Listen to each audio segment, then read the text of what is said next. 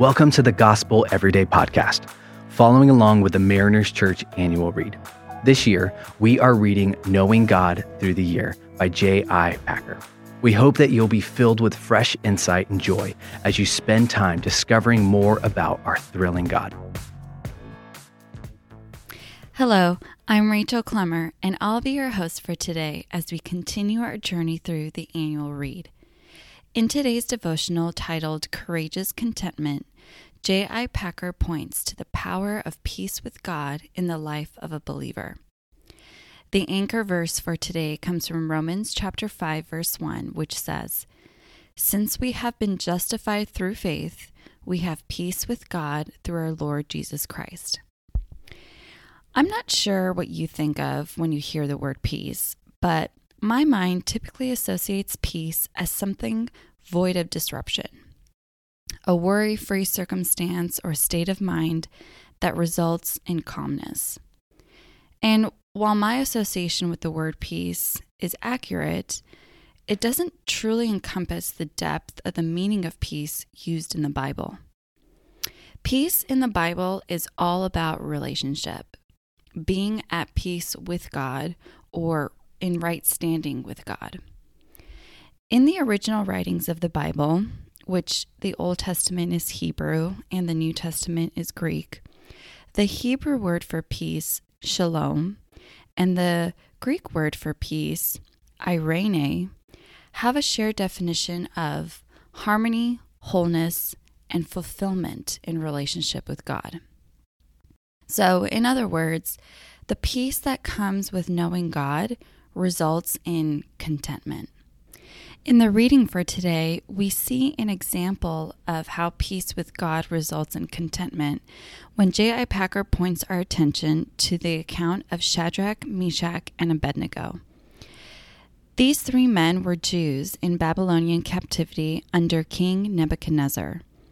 King Nebuchadnezzar was a brutal, powerful, and ambitious king, most famous for conquering the Jewish tribe of Judah and destroying Jerusalem.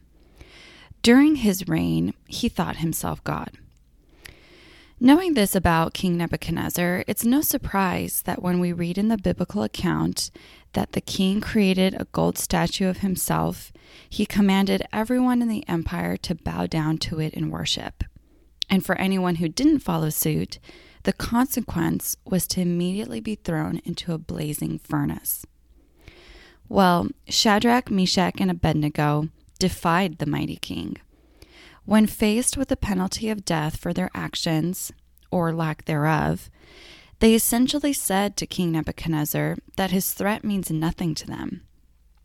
If thrown into the fire, they were confident God would save them. But even if he didn't, it wouldn't make a difference, for they would still not serve or worship any other gods. The story of Shadrach, Meshach, and Abednego in the fiery furnace only gets better from here. I encourage you to read the full account in Daniel chapter 3 to see how our mighty God saves them. But for the purpose of today's topic, we focus on Shadrach, Meshach, and Abednego's response in a moment of trial. We observe that they did not waver in their conviction of God.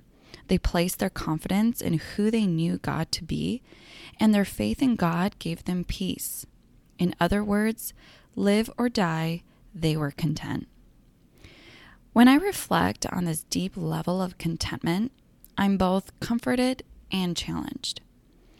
I'm comforted knowing that God is in control, and my trust in Him comes with a supernatural peace that carries me through the trials in this life.